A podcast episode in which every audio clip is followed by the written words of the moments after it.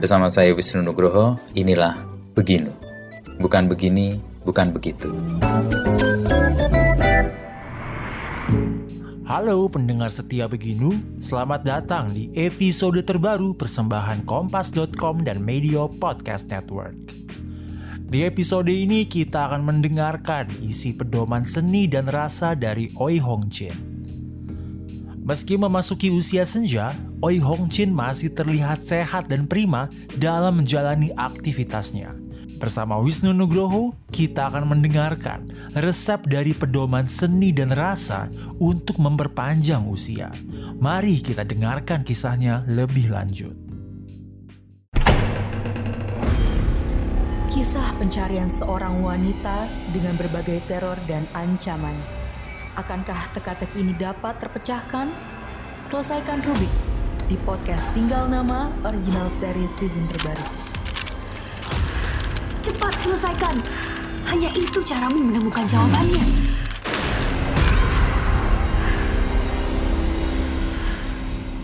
Persembahan Medio by KG Media hanya di Spotify.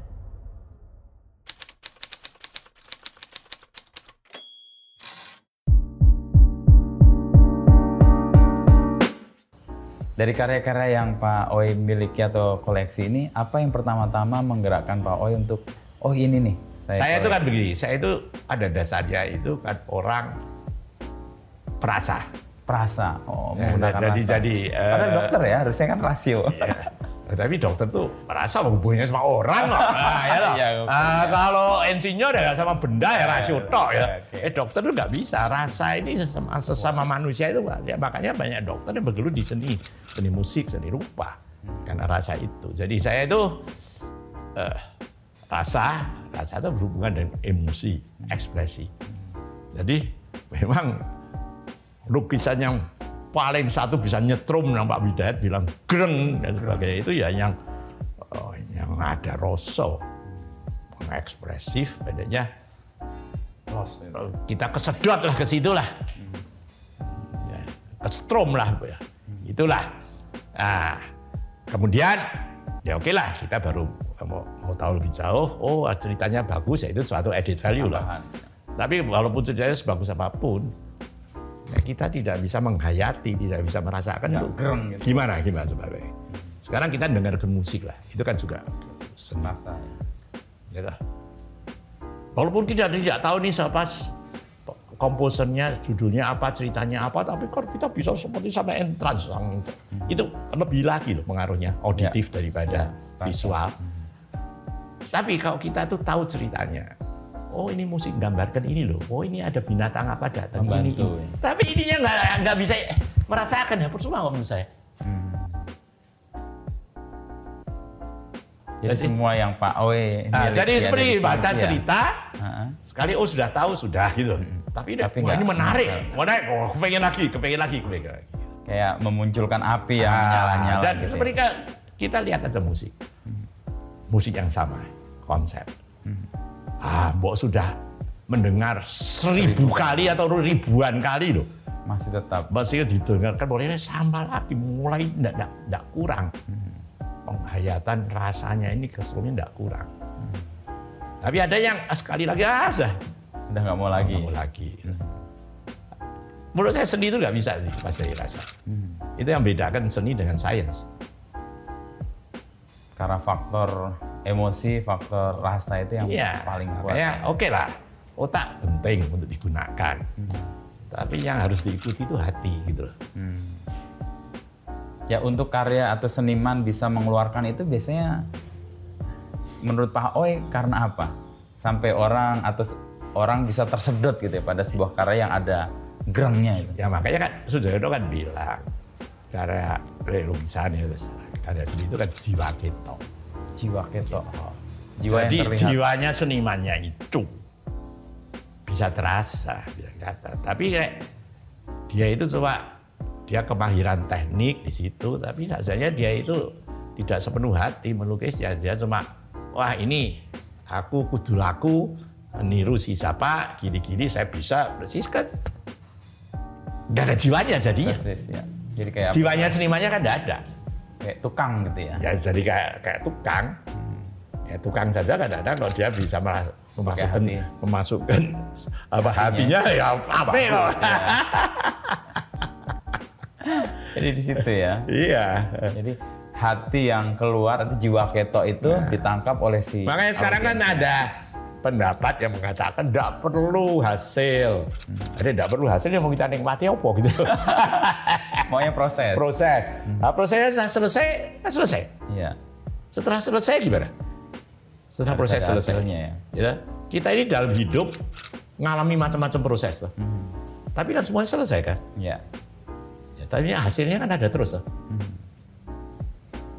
Orang harus melihat hasilnya juga di luar proses Loh, yang panjang. Ah, gitu. ah, prosesnya tuh setelah selesai mungkin nanti generasi berikutnya orang mungkin gimana nikmati prosesnya gitu. Eh, saya enggak, saya enggak bisa bayangkan. Iya. Saya enggak bisa bayangkan.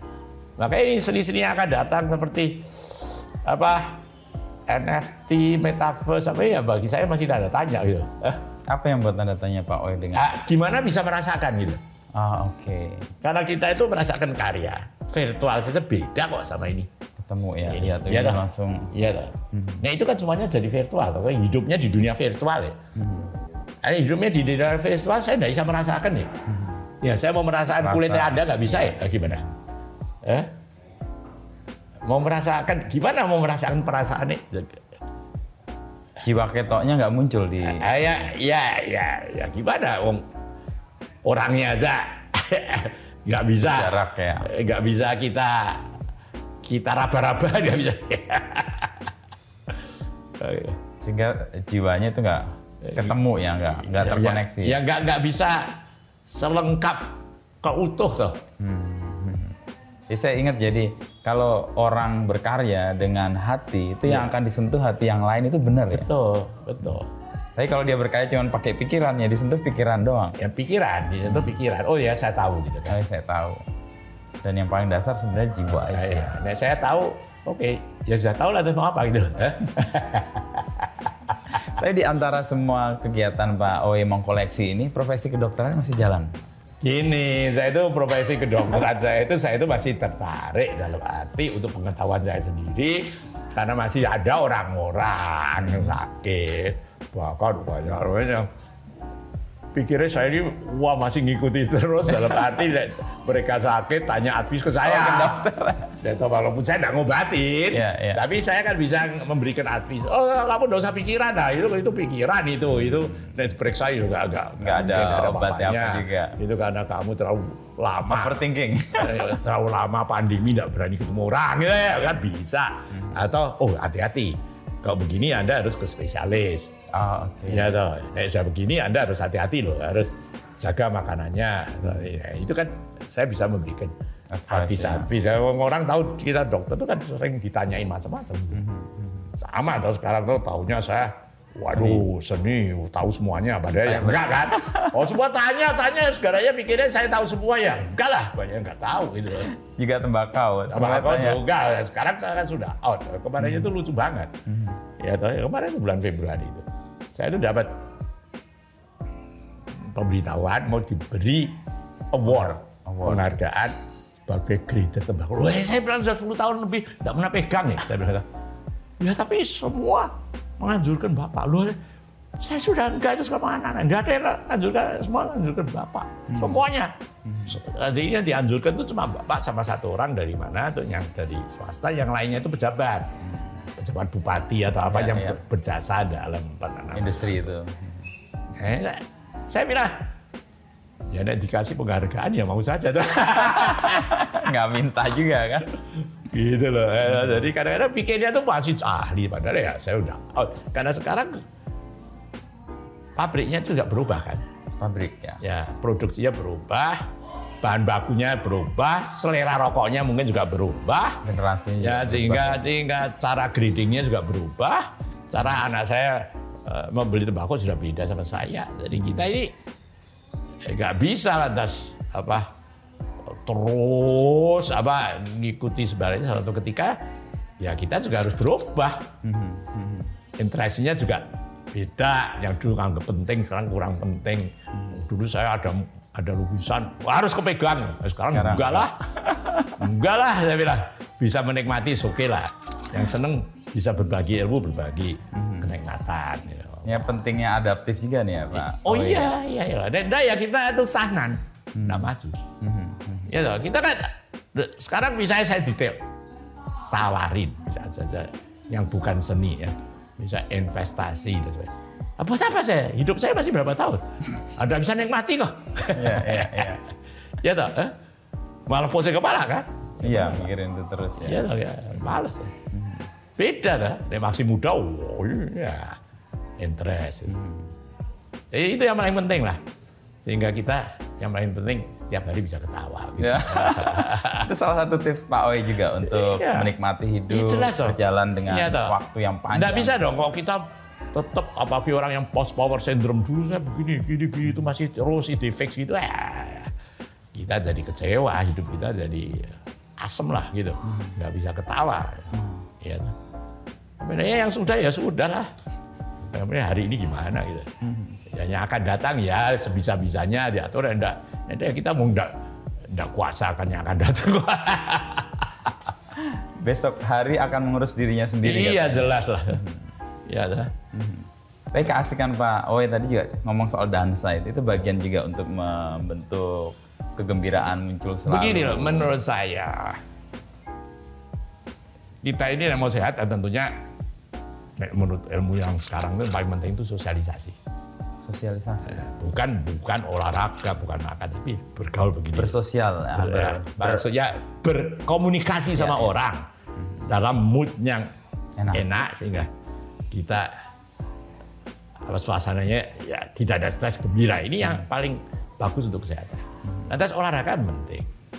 Ah, olahraga yang paling cocok untuk orang tua seperti saya, di mana juga ada faktornya bergaul, interacting, hiburan, bersosialisasi. ada, ada faktor aerobik, ada faktor kelenturan, ada faktor kekuatan otot, ada faktor reaksi yang yang ter, apa, eh, terlatih dan Ritmik, eh, ritme ya dan memori itu dansa. Dan ada ketawanya. Ya, seneng, ada ekspresi. Ya. Sen- Dan itu kan kita tidak mencari prestasi, tapi kan kesenangan. Tidak merasa capek ya berhenti, gitu kan? Udah enggak, enggak. enggak. Nek pertandingan, saya dulu kan seneng tenis ya. Tenis. Nah, lapangan. tapi itu kan berdua kompetisi ya. Kompetitif. Kadang-kadang lupa. tubuh. Wah, lupa tuh begini, wah, nggak mau kalah, mau menang. Bola setengah mati itu tetap dikejar yang musuhnya saya nggak boleh lah seumur kita gitu. Itu yang orang kadang-kadang nggak ngukur ya. Nggak ngukur lantas, dah, tahu kolaps di lapangan. Dan saya itu paling pas ya untuk Ah, oh, paling ya. menyenangkan. Dan ini ya kita kalau sudah seneng itu, begitu ada musik enak, ya, kakinya mau gerak ya gimana? Tapi secara ilmu kedokteran bertentangan nggak bahwa sehat itu ya sosialisasi, bertemu dengan Oh, orang. itu ilmu kedokteran mengakui kok. Oh, oke. mengakui. Ya itu banyak soal yang penting, tapi itu dianggap sekarang itu paling penting malahan karena di situ kan apa mood. Nah, mood ini kan mempengaruhi pikiran. Oke. Iya toh. Nah, dan dan akhirnya mempengaruhi juga produksi hormon yang mengatur badan kita. Kimiawinya jadi Iya. terpengaruh ya Iya. dengan mood yang baik tadi. Ya memang. Dan mood ini seni ini salah satu untuk menjaga itu juga. Ya jelas, saya bilang ini kan membantu karena kita ini berkesenian itu apa? Untuk apa sebenarnya? Nek, saya bilang untuk meningkatkan kualitas hidup toh. Ya, Nek oleh karenanya seni itu kita stres. itu salah. Buat, buat apa? Loh, buat apa? Ya toh. Iya, Ya. Nggak usah lah gitu loh. Salah berarti kalau Ya, salah. menjadikan seni malah tempat Iya, dia stres atau depresi. Gitu. Iya toh, malah depresi ya cari cari urusan malah dah.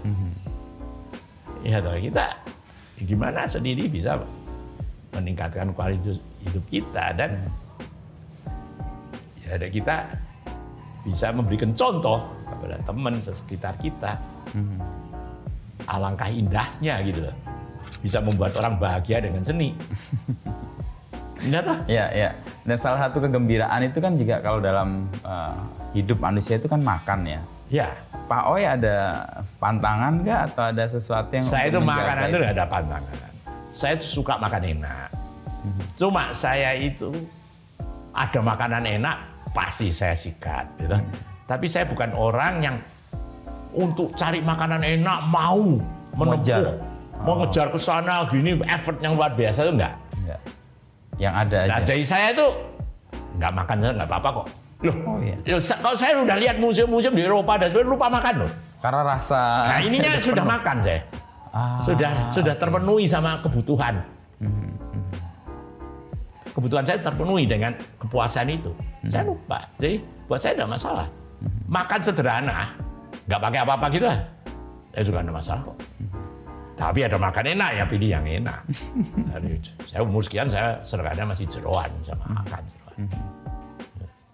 Tapi untuk metabolisme atau tubuh sendiri merespon itu nggak ada soalnya. Karena hati gembira tadi. Menurut itu yang paling penting. Nah, buktinya gimana ini? Eh, Kemarin saya barusan tes ya, pakai itu gitu kan. Yang waktu ke Jakarta Ya, kemarin. ya. jadi, jadi sih oke lah. eh. Ya dah. Wadah terlalu mikir di situ, ah, repot gitu. Kalau untuk seni-seni sekarang, Pak Oi kan juga mengikuti perkembangan baik yang maestro-maestro Ya. dulu dan yang kontemporer baru-baru akhir-akhir ini. Kayak kemarin kita ke Galnas, Ya. ada seniman mungkin cukup muda ya. Ya. Dan bagaimana melihat perkembangan seni di Indonesia, Pak Oi? Dari... Oh saya bilang yang seniman-seniman muda tuh, wah ada yang hebat-hebat deh. Ada yang hebat-hebat. Saya bilang yang menarik karyanya. Menarik sekali karyanya itu ada. Dan mereka kan sekarang juga eksplorasinya ke mana-mana gitu. Kadang-kadang ada hal yang tidak terduga di luar dugaan kita. Ada, saya bilang. Saya kira setiap zaman tuh pasti nanti meninggalkan eh, apa bekasnya. Yang hebat dari zaman itu akan tetap lestari. Yang enggak, yang cuma tren-tren tren aja. itu akan hilang. Saya kira begitu. Nah, cuma sekarang ini terlalu banyak senimannya. Terlalu banyak. Iya, saya nggak bisa memonitor semua. Nek dulu tuh kan sedikit. Eh, saya kenal semua dulu di kenal, kenal semua. Dan sekarang dengar nama ini ya belum pernah dengar, nah, belum pernah dengar, baru lihat karya ini gitu. Tapi ini bukan kabar baik, Pak. Karena kan seni berarti tumbuh ya. Oh bagus, Berkembang dan kabar bagus. banyak. Sekarang itu cuma begini loh ya. Saya bilang seniman itu banyak sekali, pertumbuhannya luar biasa. Nah, sekarang yang paling penting ada keseimbangan pertumbuhan dalam yang membutuhkan seni. Maksudnya apa? Kolektornya, Kolektornya. demandnya. Jadi ini kan seniman itu kan seperti produser. Ya. Konsumennya siapa ya? Kolektor, museum, apa banyak kan ya. Ini yang perlu Ditumbuhkan ditumbuhkan ya toh. Nah, kalau hanya orang-orang itu saja ya saya kira kan terbatas. Makan oversupply juga. Iya jelas. Senimannya kan stres juga. Jelas itu kan semuanya mengikuti hukum ekonomi itu, supply dan demand. Yang susah itu menimbulkan minat-minat baru. Itu perlu motivator. Oh, Oke. Yang membuat orang tergerak ya, untuk tergerak. orang yang bisa memengaruhi. Dan sebaiknya orang itu mempunyai kedudukan apa eh, penting dalam arti dia itu decision maker ya dalam suatu perusahaan. Nah, itu kan dia bisa menentukan eh perusahaan kita kantor-kantornya harus pajangin ini ini ini ini Eh, dan biasanya itu menular ke bawahnya. Makanya ketika Bung Karno dulu Koleksi zaman Bung Karno menteri-menterinya ngoleksi semua loh. Ikut teladan ya kayak contoh yang kemudian diikuti. Pastilah. Saya tuh pada waktu itu orang Magelang begitu banyak yang mengkoleksi bahkan pernah suatu ketika itu mungkin kolektor terbanyak itu eh, kedua setelah Jakarta itu di Magelang. Itu karena ya saya punya banyak teman gitu.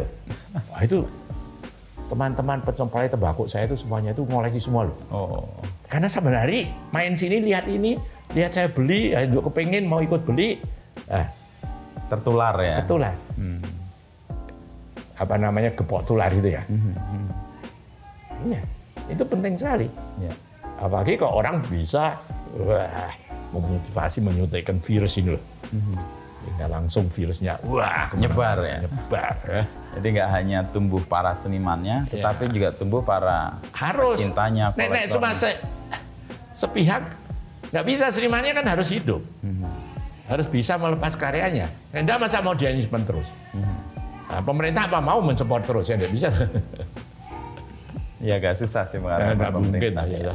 Orang swasta, pihak-pihak yang punya interest khusus Iya. itu ya. Ini tugasnya mereka ini yang yang bisa memotivasi. Ya, dan memang harus bisa ada buktinya loh. Oh iya ya, dia hidupnya enak seneng apa ya? Oh, Wah, karenanya banyak Ah, karena- bukti nyata yang orang nggak usah ragu soal apa yang dilakukan itu Iya, ada manfaat nenda, Wah dia kok gitu malah. Wah itu gara-gara Koleksi ya. koreksi akhirnya bertengkar sama istrinya jadi cerai kita repot. ya. Terima kasih telah mendengarkan podcast Beginu. Nantikan obrolan Wisnu Nugroho bersama narasumber inspiratif lainnya.